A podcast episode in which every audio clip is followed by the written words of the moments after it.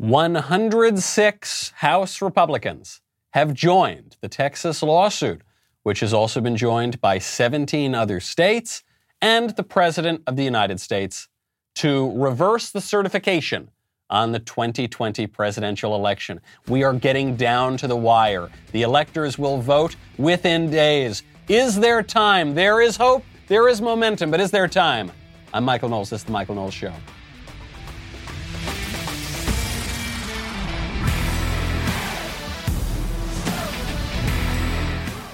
Welcome back to the show. My favorite comment from yesterday from Ramesses, who says, If women who voted for Trump are no longer women, does that mean that Trump won the trans vote too? That's a great point. It's, it would be the same thing for black people, right? Uh, Biden famously said, if you don't vote for me, you ain't black. So the black guys who voted for Trump, and there were many of them, Trump made inroads among the black vote, uh, those guys are not black, therefore they're transracial, like Rachel Dolezal. So Trump is making huge inroads here. This is one of the issues with leftist identity politics. Is uh, you only count among the aggrieved victim group if you do exactly what the left says. So it it. Uh, it, it, it's it is always an incoherent sort of ideology, but when you add the trans to the mix of it, it becomes impossible even to fathom. Uh, big news today is 106 House Republicans are joining this lawsuit. So we, have discussed the various legal challenges to the 2020 election, and I thought some were better challenges than others. I thought that Pennsylvania challenge was stronger because Pennsylvania obviously violated their state constitution with their election practices. Uh, this case is a little more unusual in that you have one state suing other states over the state's election practices because there was clear evidence of crooked election practices going on in those states.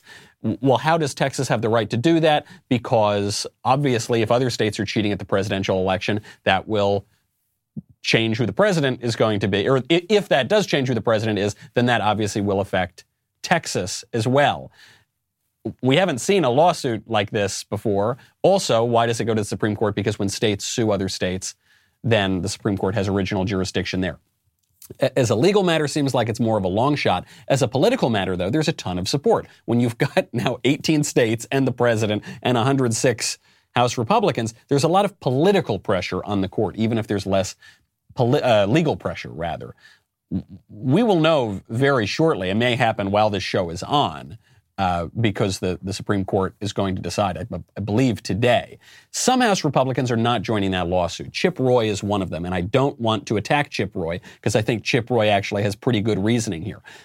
I do support the legal challenge. I do support the Texas lawsuit and the House Republicans who are supporting it and the other states as well, and the president. But I think Chip Roy makes a good point. What he says is today, a number of my colleagues will be filing an amicus brief in support of the. By the way, there's some there's some disagreement over how to pronounce amicus or amicus. I, being a, a, a swarthy person from the continent and Italy, prefer amicus, but do as you wish. Uh, in support of the lawsuit filed by the state of Texas regarding the election results of several other states, respectfully, I will not join because I believe the case itself represents a dangerous violation of federalism and sets a precedent to have one state asking federal courts to police the voting procedures of other states. Th- this to me seems like a pretty legit reason to not join this lawsuit because you know you, the result of this, if the election were to go the other way, is you'd have liberal states suing conservative states for perfectly legitimate voting practices like requiring a, a voter ID.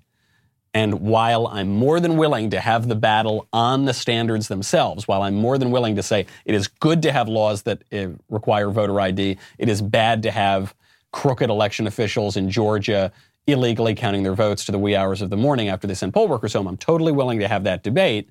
Uh, but this would be unprecedented. This would, would be something that we haven't seen before, and probably in in the short to medium term, it would not work out very well in our favor. So I I understand that. I'm still willing to take the risk. I'm still willing to back the Texas lawsuit. Uh, but I, I don't. I, this is not an issue where where I want to castigate Republicans who are uneasy about it because I don't think it's just a matter of the hardliners and the squishes in terms of supporting this particular lawsuit. And, and as a legal matter, I, I, just don't see it happening. If the Supreme Court wasn't willing to hear the strong case, I'm not sure they're willing to hear this case, which is which is just not quite as strong. Some people disagree, however. Country star John Rich is now uh, betting $10,000 that the Supreme Court will intervene and hand the 2020 presidential election to Donald Trump. 10 grand. Uh, that's pretty good. I, I mean, I like the fervor. I like the encouragement. I like the support. I don't want us to give up or concede one single thing until the electors vote. I probably would not put $10,000 up there. One of the reasons I would not is because the left believes they've won it. The left is now totally convinced. The strongest evidence I've seen of this yet from the Daily Beast. Daily Beast writes The seeds of Hunter Biden's current legal woes were found on his laptop. December 9th, 2020, the Daily Beast is breaking the story about Hunter Biden's laptop, which had incriminating information about his business practices and personal habits. That story broke in October. But a lot of people didn't hear about that story breaking in October because the left wing media and big tech, most especially, covered it up. They actively suppressed the story. They wouldn't let you share the story. They wouldn't let you send the story in a private message. They knew the story would damage Biden. There was a Media Research Center poll that showed that Biden gained something like 14 points because people didn't know uh, about the Hunter Biden story, the story of the Biden family corruption. 14% of people who voted for Biden, according to this one poll, said that they would not have voted for Biden had they known that. And now the left, these cynics and psychopaths, will look you right in the face and say, wow, can you imagine this? Can you ima- look, Hunter Biden has legal troubles. Quote, evidence of a money laundering probe into Hunter Biden was apparent in the markings on a series of documents that were made public, but went largely unnoticed in the days leading up to the November election. When, why, why did it go largely unnoticed? Because you active, you can't claim ignorance, you can't claim that you wanted to research it more. You were actively suppressing this information. Now you think that the election is so beyond decided that you can come out with this information. Why, why leak it now? Some people think it's to damage Biden because people want to help Kamala Harris a little bit more. But r- regardless, I don't think you even need to go that far. They're doing it because they think they've already got it wrapped up. And frankly, they very well may. This is what Trump has been up against the whole time. He's been up against, obviously, the Democratic Party, obviously, the bureaucracy, the media, Hollywood, big technology. That whole blob has been actively conspiring against them. You you can't say it's just an accident after reading the Daily Beast article. That is an active conspiracy. There is some good news, though. If Biden is going to be named the president, the Trump administration is going full pedal to the metal in these final days, including attempting to break up Facebook. That's very important. You know, our country has been confronted with unprecedented perils, as Edmund Burke put it, all it takes for evil to prevail is for good people to do nothing. And if you want to help preserve America while we still can, join AMAC, the Association of Mature American Citizens, the fastest growing conservative group in America. Joining AMAC gives you access to money saving benefits, cutting edge news, and a great bi monthly magazine. More importantly, AMAC fights for you. A socialist storm is brewing. Okay, you, can see it. They think it's happening right now, and this ain't going to be a moderate four years if it turns out the way it's looking. It's going to be a radical four years. If you care about our future, then join AMAC today. Over 2 million conservatives have already joined AMAC. Stand with AMAC right now. Uh, go to amac.us slash Knowles, K-N-O-W-L-E-S, A-M-A-C dot U-S slash Knowles, K-N-O-W-L-E-S. The benefits of AMAC membership are great, but the cause is even greater. Join today, amac.us slash Knowles. The Trump administration is moving to break up Facebook. Excellent news. The federal government and 48 attorneys general filed twin lawsuits against Facebook on Wednesday, seeking to potentially break up the big tech giant and restrict future business practices. The Federal Trade Commission is here. Attorneys general from 46 states, plus DC, plus Guam, are challenging. Specifically, the way they're challenging this is Facebook's acquisition of Instagram in 2012 and 2014, Uh, when they, 2014 they acquired WhatsApp. These lawsuits are trying to uh, force Facebook to notify the federal government of any acquisitions worth $10, $10 million or more. They're not just pursuing Section 230, the way that Facebook and other big tech giants have abused a special legal protection that they have from a 1990s era internet law, though they should do that too. They're not just pursuing fraud, the way that, that Facebook and big tech have been able to uh, get a critical mass in the public square.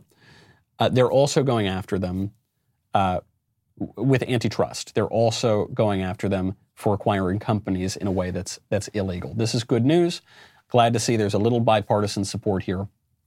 Uh, we need to do it. The only conservative and really more of a libertarian argument against going after Facebook, and I think it's weak even on libertarian grounds, but the only argument is, well, if you allow the government to police Facebook, then the left might start censoring you, like they're already doing through Facebook. Okay, I think if the risk is so right now, here, here's the plus side. Here's the pros for breaking up Facebook. Facebook is censoring us, and they probably threw a presidential election to the left by actively suppressing very relevant, serious news that even the left is now admitting is serious because it won't affect their electoral prospects. So the pros are we can stop those people from throwing elections to the left. And the con is by empowering the government to do this, and it's power they already have, uh, the left might censor us and suppress us and tilt elections in their favor. So there's no risk whatsoever, all the reason to do it. And I applaud the Trump administration for doing that, and I hope we can get that going quickly. There is another great thing that the president has done. This is a little more controversial, but it happened last night.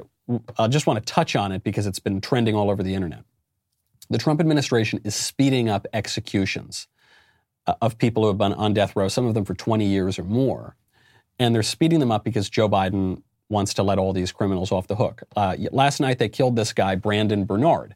Brandon Bernard was convicted in the year 2000 of abducting and robbing two youth pastors who, who had offered him a ride, who had actually done him a favor uh, robbed them, stuffed them in a trunk, drove all around for hours, sold their wedding rings and things like that, tried to pawn off all their goods.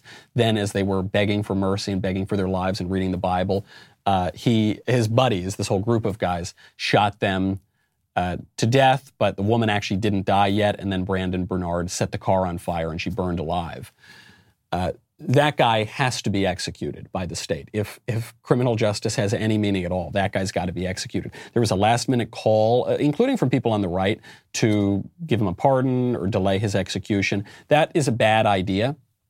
Uh, he rightly was executed as quickly as possible given the circumstances, and may God have mercy on his soul. I think some people have the wrong impression that I am bloodthirsty for the death penalty. I'm eager. I love the death penalty. I'm so thrilled when the death penalty happens.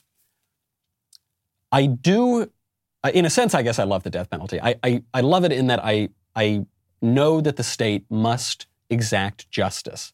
That is the role of a state. But I don't get giddy, you know, when criminals are killed. That, that's not the issue. I am pleased when justice is done because justice must be done in this system. I have no personal ill will toward this guy, Brandon Bernard. Apparently, he turned his life around while in prison, you know, and kind of death row really did something for him. And it really changed his mind. And I, I don't know his religious thinking by the end of his life, but he really did turn around. That's not an argument against the death penalty. That's an argument for the death penalty because the death penalty obviously is retributive, the death penalty is obviously deterrent, and apparently the death penalty is rehabilitative too. Because this guy, facing his own mortality, turned his life around. That's very good. And so the, the appropriate response to this sort of thing is not to say that vicious, awful, terrible people who commit awful, vicious, terrible crimes like monsters should get off the hook. That's not the answer. That's extraordinarily unjust. And there is a role for mercy in a, in a civil society. But there is a, not a role to, to have no justice whatsoever. That would be great. That would be a perversion of society. So that's not the response. And, and the response is also not, yeah, go get, I'm so glad you're being killed. The response is, the guy committed this crime and, and certain particular heinous crimes must meet with the ultimate penalty, and we should pray for his soul. It's a good thing. It's a good thing for everybody involved. A materialist culture doesn't quite understand that, but that is a good thing. There's a guy that's going to be executed today, hopefully. We all hope, uh, because there's a, probably going to be another push to get him off the hook, too. He uh, uh, sexually abused his two year old daughter and then tortured her and killed her because she knocked over her training potty. Uh, that guy obviously has to die. I don't, I, by the way, I don't think there's evidence that he has had any particular change of heart. I think he remains unrepentant. I could be wrong about that. It doesn't really matter either way. That guy must be executed quickly, and we should pray that God have mercy on his soul. Capital punishment is pro life. A society has the right to defend itself. Simple as that a society has the right to exact justice. That is pro life. It is, uh, it's, it's a fact that people exact justice and sometimes even engage in war for peace, right? The purpose of these things is peace, and sometimes they get a little bit off. But we are getting, uh, on the domestic front, we're finally restoring a bit of justice to the system. And then on the foreign policy front, which has been so bellicose in America, so warmongering for a long time, especially under Barack Obama, that we now have a little peace abroad. President Trump has another huge peace deal in the Middle East. Who would have guessed that Trump would bring peace to the Middle East? It's really big, and nobody's covering it in the mainstream media, and it helps me sleep well at night. You know what else helps me sleep well at night? My pillow. You know Mike Lindell. You've seen him on a lot of conservative media. He's a great guy. And I look, I would support his company just because I like him. But then I tried my pillow. His stuff is unbelievable. I love it.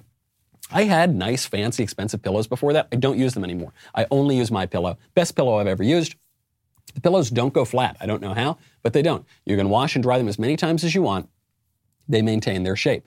Best of all, they're made in the United States. If you don't have a My Pillow or know someone who doesn't, now is the time because for a limited time, Mike is offering his premium My Pillows for his lowest price ever. You get a queen size premium My Pillow, which is regularly $69.98 for only $29.98. That is a $40 savings. Christmas right around the corner. Uh, king size pillows are only five bucks more. Now is the time to buy. Not only are you getting the lowest price ever, they're a terrific gift. $29.98 for a queen size premium My Pillow. Uh, Mike also is going to extend his 60 day money back guarantee to March 1st, 2021. Doesn't matter. He could extend it to March 1st, 2025. You're not going to want to return this pillow. Go to mypillow.com and click on the radio listeners square. There you will find not only this amazing offer, but also deep discounts on all My Pillow products, including the Giza Dream bed sheets, the My Pillow mattress topper, and My Pillow towel sets. You can also call 800 651 1148 and use promo code DailyWire. Trump, great peace deal uh, between Israel and Morocco. They've agreed to full diplomatic relations. This is a massive breakthrough for peace in the Middle East. This is a total rebuke of the democratic establishment foreign policy. We were told by John Kerry, he said, you will not get peace in the Middle East unless you deal with the Palestinian problem in Israel. You want, he said, I promise you, there's no way, it's not possible. Guess what? Guess what? President Trump ignored the so called Palestinian problem. He went directly to the other Arab nations and brokered peace between them and Israel. How many times now? I, have lost count at how many peace deals. In a just world, President Trump would receive the Nobel Peace Prize several times over. But he won't because the Nobel Peace Prize is a joke. As is Time Person of the Year, by the way, which just went to uh, uh, Joe Biden and Kamala Harris. They've now, they now have the distinction of sharing an award that Hitler received. That's not fair. Other people, have, we've all received the Time Person of the Year, uh, if you count 2006. But uh, these awards are frivolous because when you, the disconnect, all you have to do is read the Daily Beast. The disconnect between the way that the liberal establishment reports and recognizes things and the reality of that of, of what's actually being done is vast. Andrew Cuomo, the deadliest governor with regard to COVID, just won the Teddy Kennedy Award for leadership. I kid you not, the TED, which is actually pretty fitting. I wonder if Andrew Cuomo's victims will receive the Mary Jo Kopechne Award for covered up political scandals. Andrew Cuomo, eh, didn't he win an Emmy? He was nominated for an Emmy? No, he is. He's receiving an honorary Emmy. Andrew Cuomo, the deadliest governor on COVID. That divergence is so great. The way that these things are being presented to you and the reality of them, so great. The, the liberal left calling for unity and healing. Joe Biden saying the Democrats want unity and healing. Well, that woman from Michigan, that state representative Cynthia Johnson, who yesterday called for the murder of Trump supporters, she has more. She's doubling down. She wants to clarify her comments. Listen to this deranged rant.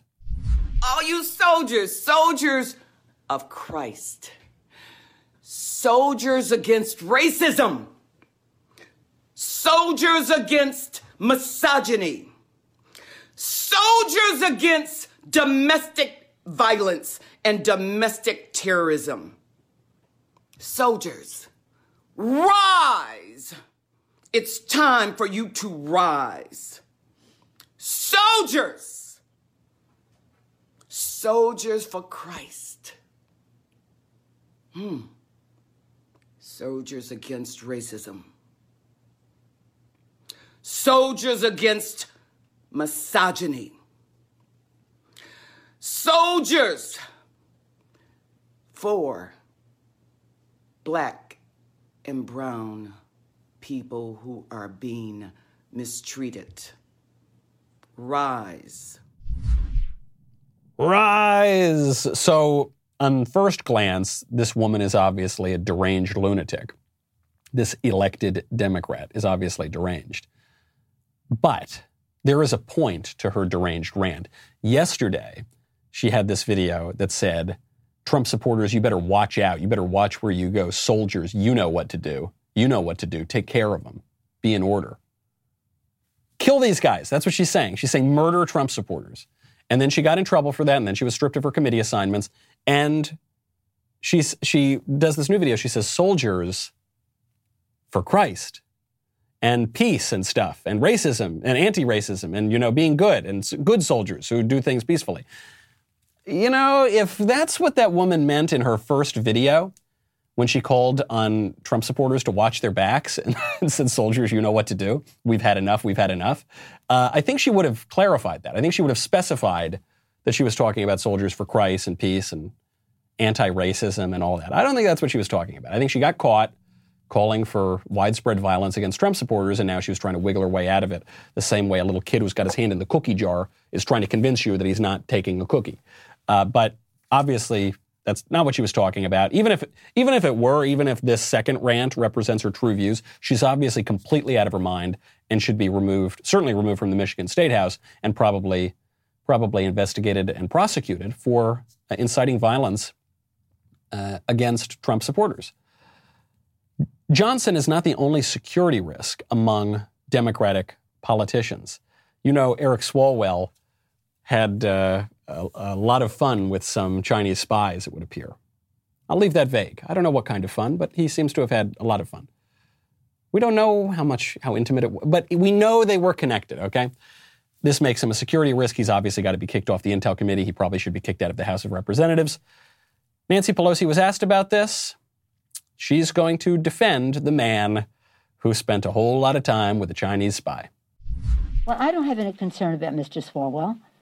Uh, uh, there are those in the Congress who believe, and I am among them, that we should be seeing what influence the Chinese. I've been fighting them, as you know, for over 30 years. I, I do think uh, that it's unfortunate that Mr. McCarthy is trying to make an issue of this when his leader, we all found out at the same time, the Republican leadership and that, that, that several members had been approached. But you know what he's trying to do? He's trying to deflect attention from the fact that he has QAnon in his uh, his delegation over there. QAnon? Hold on, hold on. Uh, one of your Democratic members had a years long financial and personal and maybe a little very personal relationship with a Chinese spy, a known Chinese spy. And that guy is sitting on the intelligence committee. And that's not a big deal. That's actually, that's just a distraction from something on the internet that no one would even have heard of had the left not made a big issue out of it. The, the compromised security risk blackmail asset who did lots of weird stuff with a Chinese spy on the Intel committee. No big deal. But a thing on some message boards somewhere on the internet. Very, very big deal. you have to laugh at it because it's so brazen. It's so disrespectful. And there's something very sad about that, too, which is the left is convinced they've won. And so they don't even need to try anymore. they don't even need to pretend. They can, sure, yeah, read about Hunter Biden. Yeah, oh, yeah, Swalwell slept with the Chinese spy allegedly. Okay, uh, what, you know, fine, whatever. Yeah. It's not a big deal. Nothing to see here. Move along, move along. Because they, they feel they've won. We'll find out if they've won with this, with this Texas uh, lawsuit. Uh, there's uh, a, a, lot here. I mean, you've got uh, briefings for the court from 17 states, the president, 106 House Republicans, obviously the state of Texas. It's a lot. It's hard to get reading done in our fast paced world. Uh, at least it used to be. But at thinkr.org, they summarize the key ideas from new and noteworthy nonfiction, giving you access to an entire library of great books in bite sized form. Read or listen to hundreds of titles in a matter of minutes, from old classics like Dale Carnegie's How to Win Friends and Influence People to recent bestsellers like Jordan Peterson's 12 Rules for Life. Thinkr offers a large variety of titles across many categories, from current affairs, politics, and business to education, history, and relationships. You will even find titles from our very own Ben Shapiro, like The Right Side of History, or Matt Walsh's Unholy Trinity, or maybe even my book with words, which will be coming out in just a matter of months, know, six months, eight months, something like that. I love Thinkr. They've been with me even even before they were on this show. They were on my book club show at PragerU because they understand the importance of reading. If you want to challenge your preconceptions, that's that's important. Expand your horizons, also important. Most importantly, most importantly, sound smart at cocktail parties. Go to thinkr.org. That is T H I N K R.org. No E, no time for that. Start a free trial. Download the app today. Let them know you heard about them on the Michael Knowles Show. That is Thinkr org. They're not even they're not even trying anymore. Speaking of misdirections from our political leaders, the CDC has some curious information out. We're in the peak of flu season right now. This is the beginning of peak flu season. And yet, according to the CDC, seasonal influenza activity in the United States remains lower than usual for this time of year. Flu activity is unusually low at this time, but may increase in the coming months. Well, what's the model look like? I mean, what can we see some charts and numbers and stuff? No, we can't actually, because uh, flu hospitalizations are so low that the CDC can't even model them. Huh? That's weird. Because we're we're in the midst of this the worst, most terrible pandemic that's ever afflicted mankind, right? According to the left, coronavirus, and there's been some question about some of these numbers that have come out about coronavirus. And flu during peak flu season almost doesn't exist. Now, why is that? What the left will tell you is the reason, there's a very clear reason why flu numbers are so low. Because we're wearing the masks, and the masks totally work, you know that, and we're social distancing, and the measures that we've put into place, the measures under President Trump, have been working very, very well. Oh, wait a second uh oh, there's, there's the problem. Because while the left makes that argument that the reason flu numbers are so low is because all these measures that have been put into place for nine months have worked very well, the left is simultaneously making the argument that Trump has completely botched those measures. That the, the way that the masks and the lockdowns and the, the treatments have been implemented have been haphazard and they haven't worked and people haven't even been abiding by the guidelines. And that's why coronavirus numbers are spiking because those measures haven't worked. So which is it? you can't have both. You can't have both. The very low number of flu hospitalizations, so low that you can't even model it, has to force the left to give up one of those two arguments. They're not going to because they don't care anymore, because they don't feel that they have to answer to anybody, because they think they've locked up at least the next four years. But it, it does show you the how disingenuous they're being. It does show you how unreliable the scientists and the experts and the data are on this doesn't make a lot of sense. And you don't need a lab coat and you don't need all the degrees that Dr. Fauci has to know that. You just need common sense. Meanwhile, the left is still using all of these scientists and experts to shut down the things we most cherish and some of our most basic civil rights.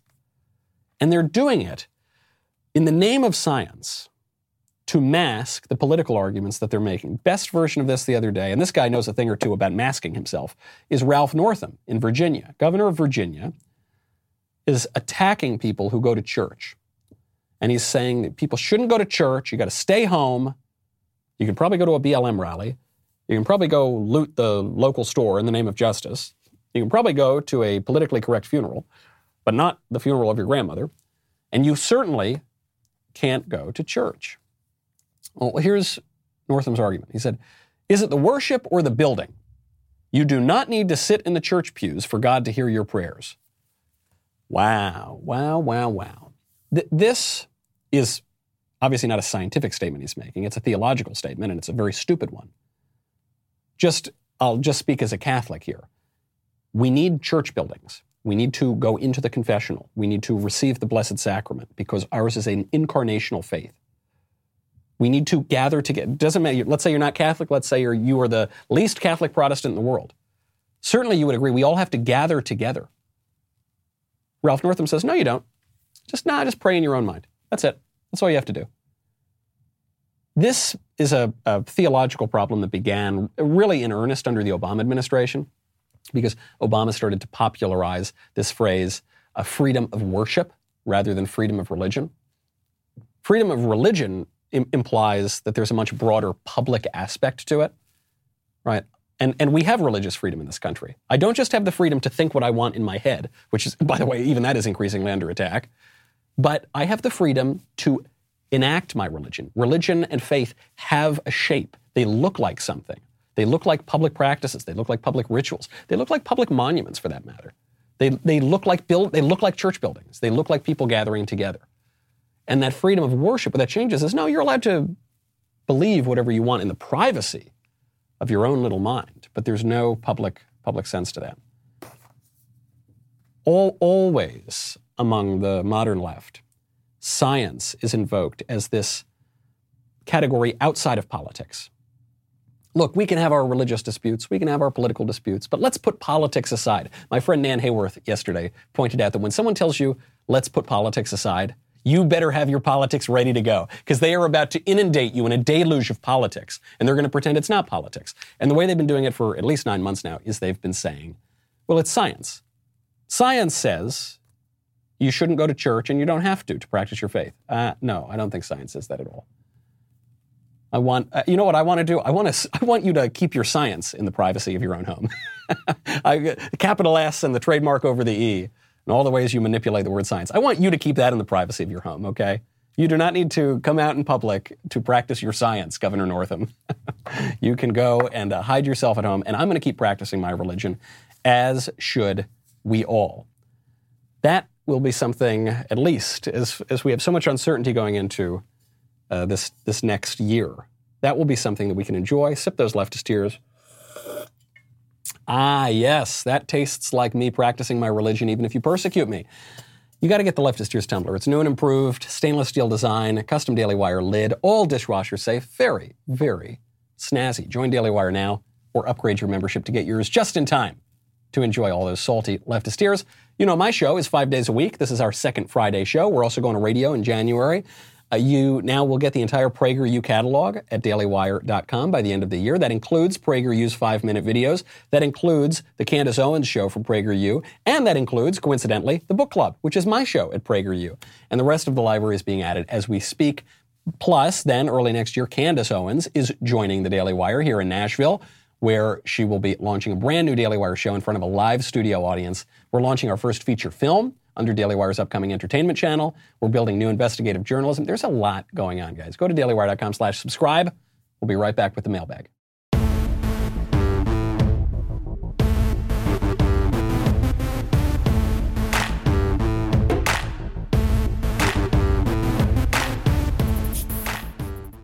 First question from Bryson. Hey, Michael. Do you think pastors should, oh, this is funny timing on this question.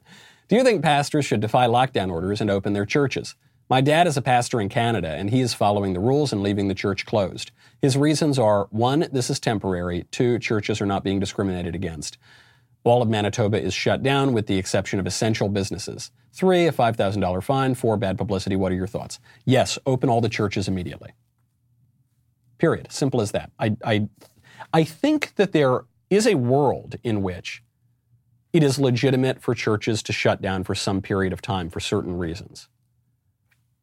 This is not one of those reasons. This is not that time. What are your dad's arguments? This is temporary. Is it? is it temporary? On March 16th, I was told 15 days to slow the spread.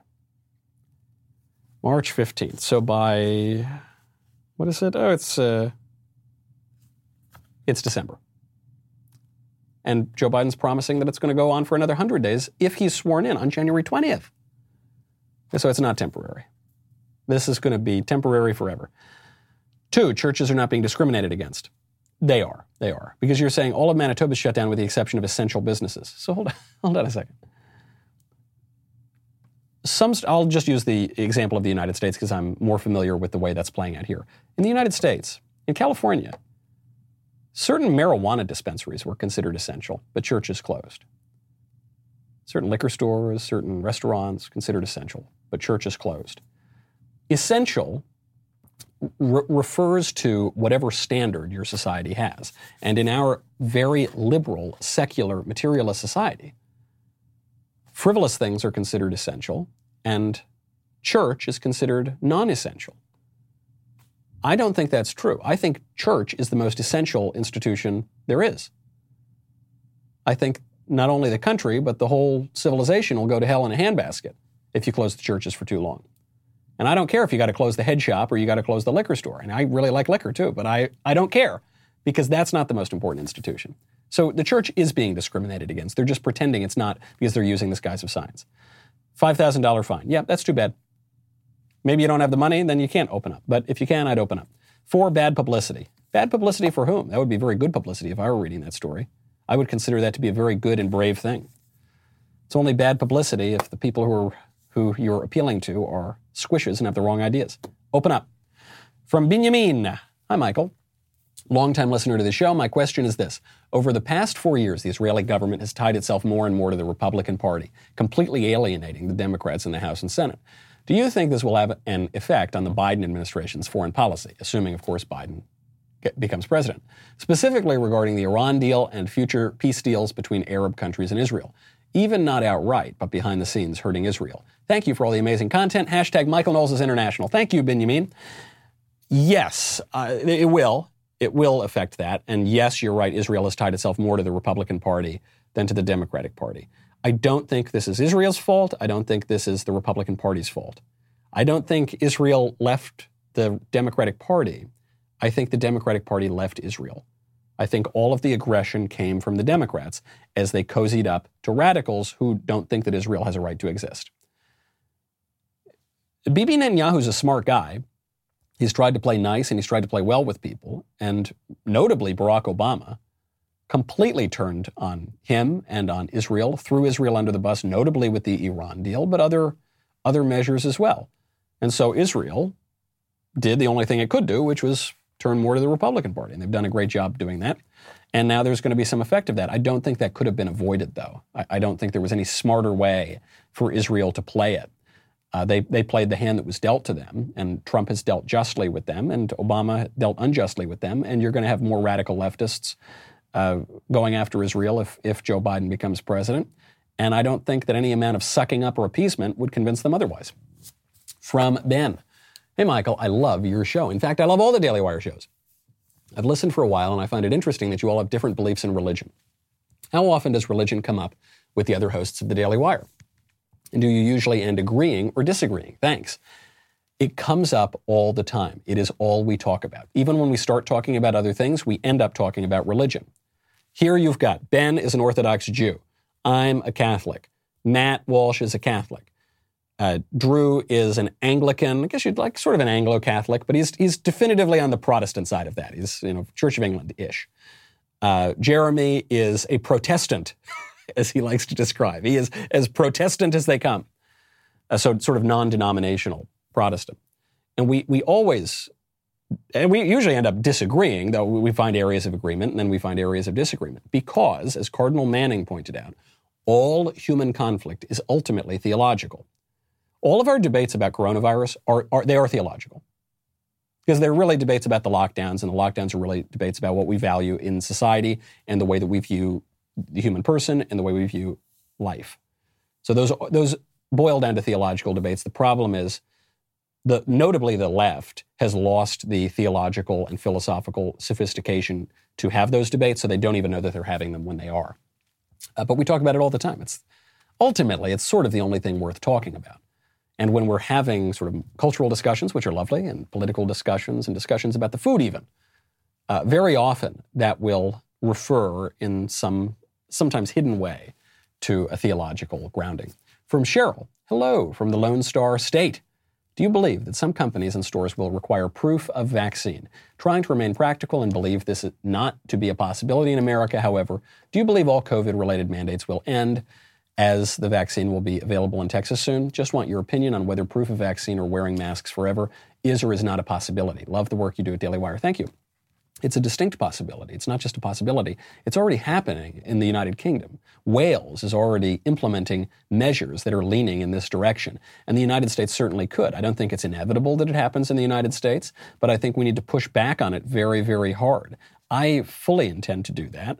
And uh, I think, uh, I think everyone else should as well. The one that's going to be really tricky is uh, going to be travel.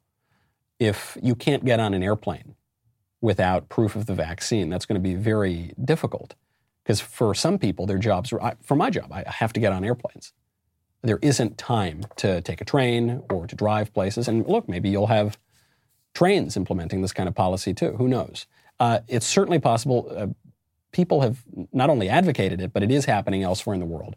And that's a very bad idea, and I don't want to go along with it. And I know Texas has a rebellious spirit, as we're seeing play out at the court right now. So I suggest you not go along with those sorts of uh, commercial and governmental mandates either. It's not, not saying don't get the vaccine. I think there are good arguments to get the vaccine, but don't go along with any of those mandates. From Zach. Michael, one of the key things I've learned since listening to the Daily Wire is the importance of words and defining terms in discussions. I was wondering if you could help me clarify the following to be more effective. When are the proper times to use liberal, progressive, libertarian, and conservative? Should classical liberal be a separate category or political ideology from the others? I wish there was a simple right or left spectrum, but I believe there are more nuances to consider. Thank you for all you do and putting covfefe in my coffee. The first thing I would recommend you do is get specific about what you're talking about. I mean, I think that's kind of the premise of your question anyway. But even beyond these labels, sometimes these, these labels are not particularly helpful. Because when I say libertarian, and when somebody else says libertarian, we might be referring to different things. And we might both have a point, but it, it, I think it helps to get even more granular than that. What issue are we talking about? What stance are we talking about? How will this work in reality? One great thing about conservatives is that we're not metaphysical, abstract uh, people all the time with our heads in the air and never looking down to planet Earth. We want to know how things work in practice with prudence. Those are not bad, they're bad words to the ideologues, but they're not bad words to us. So, just broadly, Liberalism refers to the political philosophies that developed in largely in the 17th and 18th centuries. Um, uh, this then splits off, and there's a sort of right liberalism, which now we usually call libertarianism, although there is a left libertarianism too.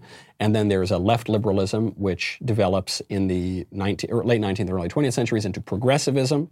Progressivism is, uh, in, in some ways, a natural outgrowth of liberalism because it's a, a rationalist political ideology that says basically we need to get rid of the uh, sort of robust political debate that we have. We need to ignore the eternal laws of the universe uh, upon which our Constitution is, is grounded. And we need to move into the world of evolution and progress and Darwin and recognize that human nature can change, and we need to take politics away from the people and give it to the scientific experts. So you're seeing that play out as well. Whereas the libertarians, modern libertarians, kind of take the older liberalism, which you might call classical liberalism, and then they've just read too much Ayn Rand or something, and you know uh, they watched a lot of Milton Friedman videos, and so they. Or, or it is still distinct from from uh, classical classical liberalism in the way that it's practiced in the United States, but it tends to be a little more right wing. But it's still uh, all of those sorts of ideologies have, uh, I think, an I- incorrect view of human nature, the human person. Uh, they they all seem to posit that the individual is the basic building block of society. Uh, whereas conservatives disagree with that. Conservatives tend to believe that the family is the basic building block of society. Liberals of all sorts, the right ones, the left ones, the libertarians, the progressives, they tend to believe that uh, we, we, ought to look at politics primarily through a lens of rights. Uh, I think that we, and conservatives think that we should look at politics primarily through a lens of duty, loyalty, gratitude, obligation, prudence, providence, taking the inherited wisdom of the past and taking it seriously. Uh, and so when you, uh, but I, I, say that even the left and right versions of liberalism, call it progressivism, libertarianism, whatever, uh, they take the individual, and then on the left, they take all those individuals and bunch them up together, and you have collectivist politics. And on the right wing version of liberalism, they just re- keep the, the individual atomized. So, you know, it's this sort of classic idea of it's, it's all just about me and I'll do whatever I want. I can exert my will however I want and pursue my appetites, and, and you can't say nothing about it. Uh, and then you see in the idea of bunching up individuals into the collective, you, you, uh, that's where you get the, actually the word fascism comes from the idea of the fasci, the idea that you bundle up all these sticks together, and then you've got the nation. Uh, you get obviously communism from that, you get socialism from that, and then you get the atomized individuals too. And I just think all of those kind of miss the mark, and that's why we ought to all be conservatives. From Tim, I'll take one more. If Biden is elected, can we not sue the DNC for putting up a candidate who knowingly had a condition that would keep him from finishing his term? Can the Senate do something? Thanks. No. We can't. We can't. I hate to tell you that, but we can't. As I think we've all learned over the past several weeks, if we didn't know it before, elections are extraordinarily messy. I, I, keep going back to Lyndon Johnson, who stole the 1948 Senate seat in Texas. And by the time people really figured it out, he was already dead. He'd already been senator, vice president, president, and already transformed the country. There were irregularities and outright crimes in certain places, in certain key states, that may well have changed the results in those states.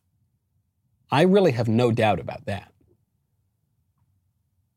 I have no doubt that machine run Democrat cities did lots of illegal things. The trouble is, there's a process. And so the states are going to certify those votes. They're probably going to send electors. The electors are going to vote. So that's that's kind of the, the left wing argument is or the, the pro Biden argument is that's the process. Haha, ha, sorry, even if there was election fraud, doesn't matter, he's the president. Now the, the right wing version is okay, yeah, okay, you're gonna have your shenanigans. Well, we're gonna fight this in court, tooth and nail. And we're gonna fight challenge the Pennsylvania Constitution and er, on the basis of the Constitution, we're going to have Texas sue other states. We're going to have other states join in, and the president and 106 House members.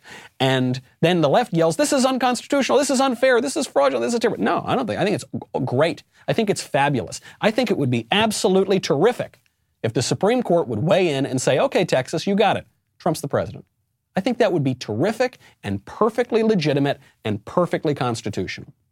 The court has signaled Probably it's not going to do that. Hope springs eternal in the human breast. But both of those views, the pro Biden view and the pro Trump view, will culminate in the reality of the messiness of elections that the electors are going to vote.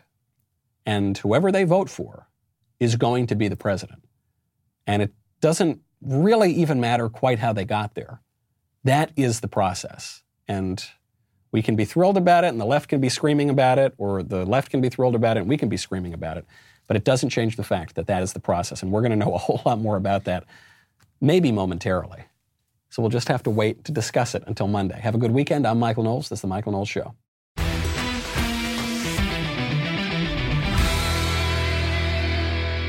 If you enjoyed this episode, don't forget to subscribe. And if you want to help spread the word, please give us a five star review and tell your friends to subscribe. We're available on Apple Podcasts, Spotify, and wherever else you listen to podcasts. Also, be sure to check out the other Daily Wire podcasts, including The Ben Shapiro Show, The Andrew Klavan Show, and The Matt Walsh Show. The Michael Knowles Show is produced by Ben Davies, executive producer Jeremy Boring. Our technical director is Austin Stevens. Supervising producers Mathis Glover and Robert Sterling. Production manager Pavel Vidovsky. Editor and associate producer Danny D'Amico. Audio mixer Mike Coromina. Hair and makeup by Nika Geneva. And production assistant, McKenna Waters. The Michael Knowles Show is a Daily Wire production. Copyright Daily Wire 2020. You know, the Matt Walsh Show, it's not just another show about, about politics. I think there are enough of those already out there. We talk about culture because culture drives politics and it drives everything else. So my main focuses are life, family, faith. Those are fundamental, and that's what this show is about. I hope you'll give it a listen.